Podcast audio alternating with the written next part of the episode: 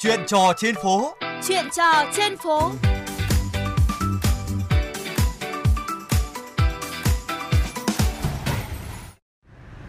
Thưa quý vị, những tiện ích ô tô mang lại khiến chúng ta không thể phủ nhận được sự cần thiết và phổ biến của chúng trong cuộc sống hiện nay. Tuy nhiên, đôi lúc do nhu cầu cấp bách mà chúng ta phải mượn xe của bạn bè hoặc người thân. Đây cũng là một nghệ thuật giao tiếp và là văn hóa ứng xử. Vậy có những lưu ý nào cần lưu tâm khi mượn xe? Thì ngày hôm nay, chúng ta sẽ có cuộc trò chuyện với anh Phạm Phúc Hải đang sử dụng ô tô làm phương tiện di chuyển chính để được lắng nghe nhiều hơn những chia sẻ về vấn đề này. Anh Hải thân mến, anh có thể chia sẻ cho tính giả biết hiện nay anh đang làm việc ở đâu và có thường xuyên sử dụng ô tô để di chuyển không? Hiện nay thì à, mình đang sử dụng à, ô tô là phương tiện chính để đi làm hàng ngày. Thì à, mình thấy phương tiện ô tô là phương tiện hết sức cần thiết vì nhà mình thì cách cơ quan khoảng 10 km, cách à, quê mình khoảng 40 km. Nên là khi có ô tô thì mình có thể là thuận tiện trong việc à, đưa vợ cũng như là mình đi làm vào mỗi sáng. À, ngoài ra thì uh, vào cuối tuần thì có ô tô thì rất là tiện cho vợ chồng mình có thể cùng về quê nội và ngoài để thăm uh, bố mẹ. À có nghĩa là tần suất sử dụng cũng khá nhiều vậy nếu như ai đó muốn đặt lịch mượn với chiếc xe của anh thì nó có hơi khó không?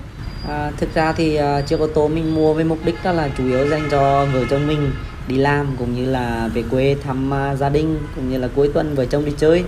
À, trong trường hợp mà gia đình mình đi nhiều người thì chúng mình có thể uh, sử dụng xe của chiếc xe lớn hơn có thể là xe của bố mẹ hoặc là xe của anh chị. À, và ngoài ra thì uh, vợ chồng mình cũng có hai chiếc uh, xe máy khác để uh, có thể là đi ở quãng đường ngắn đi chờ hay các à, hay những lúc mà không phải cần sử dụng đến ô tô thì mình nghĩ là cái việc à, cho người khác mượn xe à, cũng không phải là vấn đề khó khăn lắm với vợ chồng mình và vợ chồng mình có thể là sẵn sàng cho mượn xe. Vâng, thế thì khi anh giao chìa khóa cho người khác mượn, anh có để ý họ ứng xử như thế nào với anh và cả với chiếc xe của anh nữa?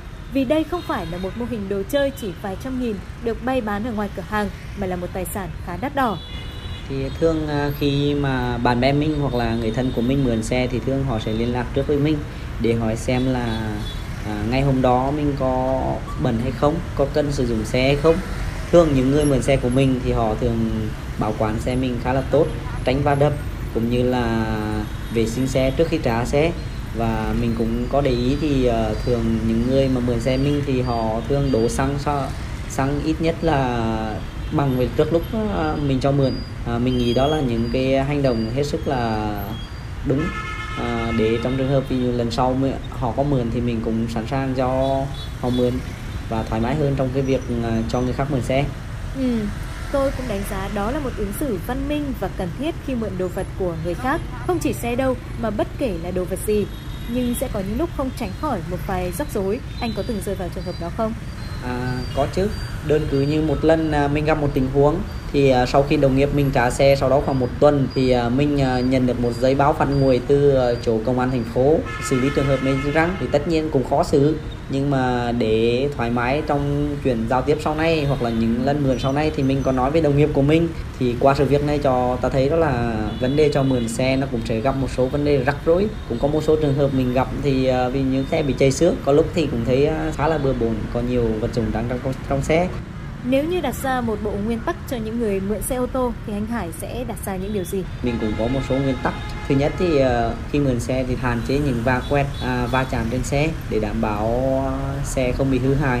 Vấn đề thứ hai thì ờ, giữ gìn vệ sinh trên xe. Có những vật dụng sau khi mượn thì mình nên dọn dẹp sạch và tốt hơn hết thì có thể là rửa xe trước khi trả. Vấn đề thứ ba là về vấn đề xăng xe. Khi mình người khác đã cho mình mượn xe rồi thì mình nên đổ xăng xe trước khi mà mình trả xe đặc biệt đối với mình và những người cho mượn xe khác thì mình hy vọng người mượn xe có thể là trao uh, trả xe đúng hẹn. Đó cũng là một biểu hiện của việc uh, văn hóa mượn xe. Tất nhiên mỗi người sẽ có cho riêng mình một bộ nguyên tắc nhưng làm thế nào để cả người mượn và người cho mượn đều cảm thấy thoải mái thì lại nằm vào ý thức và cách cư xử trong văn hóa mượn xe của tất cả mọi người. Một lần nữa cảm ơn những chia sẻ của anh Hải ngày hôm nay.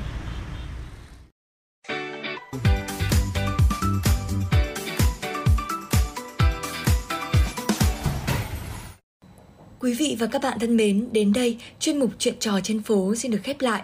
Để nghe lại chương trình trên các thiết bị di động, thính giả có thể truy cập website vovgiao thông.vn hoặc các ứng dụng Spotify, Apple Podcast, Google Podcast. Xin kính chào và hẹn gặp lại!